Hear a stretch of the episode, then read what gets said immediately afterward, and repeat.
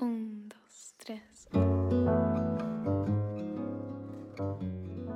Hola, nos encontramos nuevamente en este espacio, tres ideas en tres minutos y hoy nos acompaña eh, Ana María Quevedo. Eh, Ana María nos ha colaborado en varios escenarios dentro de este proyecto que se llama Asesorías para el Bienestar. Ana María, ¿cómo estás? Bien, muchas gracias. Muchas gracias por invitarme a este valioso espacio.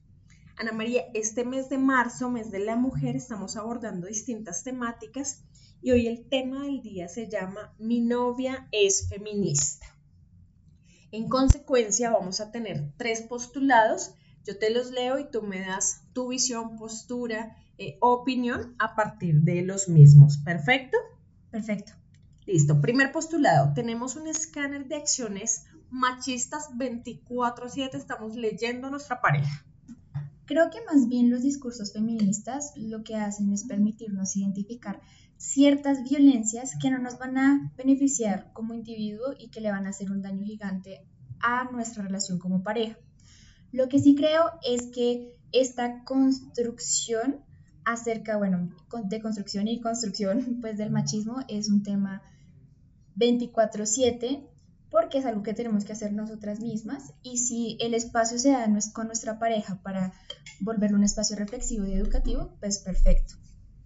Gracias, Anama. El segundo postulado es no hay paz. El erotismo se da solo cuando yo quiera y cuando yo diga, de las formas en que yo diga.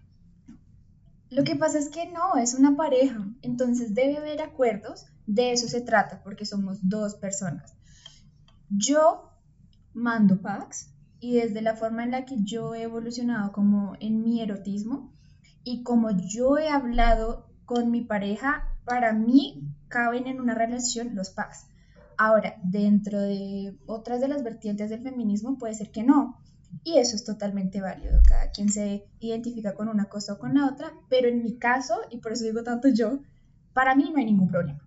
Perfecto, Anama. Y finalmente, eh, todas tenemos un príncipe azul, pero en el marco del feminismo entonces nosotras solo vamos a salir con hombres aliados, deconstruidos, con una postura de izquierda y un movimiento o activistas eh, de hecho eh, en el cotidiano.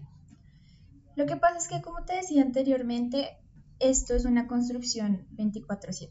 Entonces nosotros no podemos exigirle a, alguien que sea totalmente perfecto en este tipo, digamos, de activismo cuando todavía nosotras estamos en este proceso. Este, y otra de las principales mm, cosas en el discurso feminista es la rama de la libertad y de la autonomía. Y si nosotros excluimos a una persona porque no tiene nuestro mismo pensamiento, creo que estaríamos haciendo totalmente algo distinto a lo que nosotros mismos estamos promoviendo. Entonces, no, igual, depende de cada mujer, ¿no? Pero desde mi perspectiva, es así. Listo, Anama, muchas gracias. Facilito tres ideas en tres minutos. Y esto finalmente surge a partir de unos posts y unas preguntas em, que me han hecho frente a el caso de Frida Kahlo.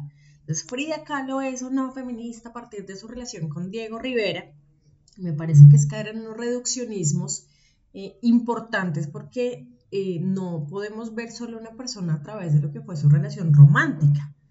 Ella fue una adelantada a su época en temas sociales, políticos, culturales, artísticos y reducir eh, todo su accionar a una relación, digamos que llamada en la modernidad tóxica, pues invisibiliza el icono que puede ser ella y el referente importante para otras acciones multiplicadoras. Ana María, muchas gracias por estar en este espacio.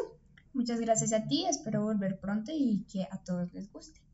Muchas gracias como siempre para ti y para todos. Un abrazo lleno de azul clarito para respirar. Recuerden que les habló Natalia Ospino, Asesorías para el Bienestar.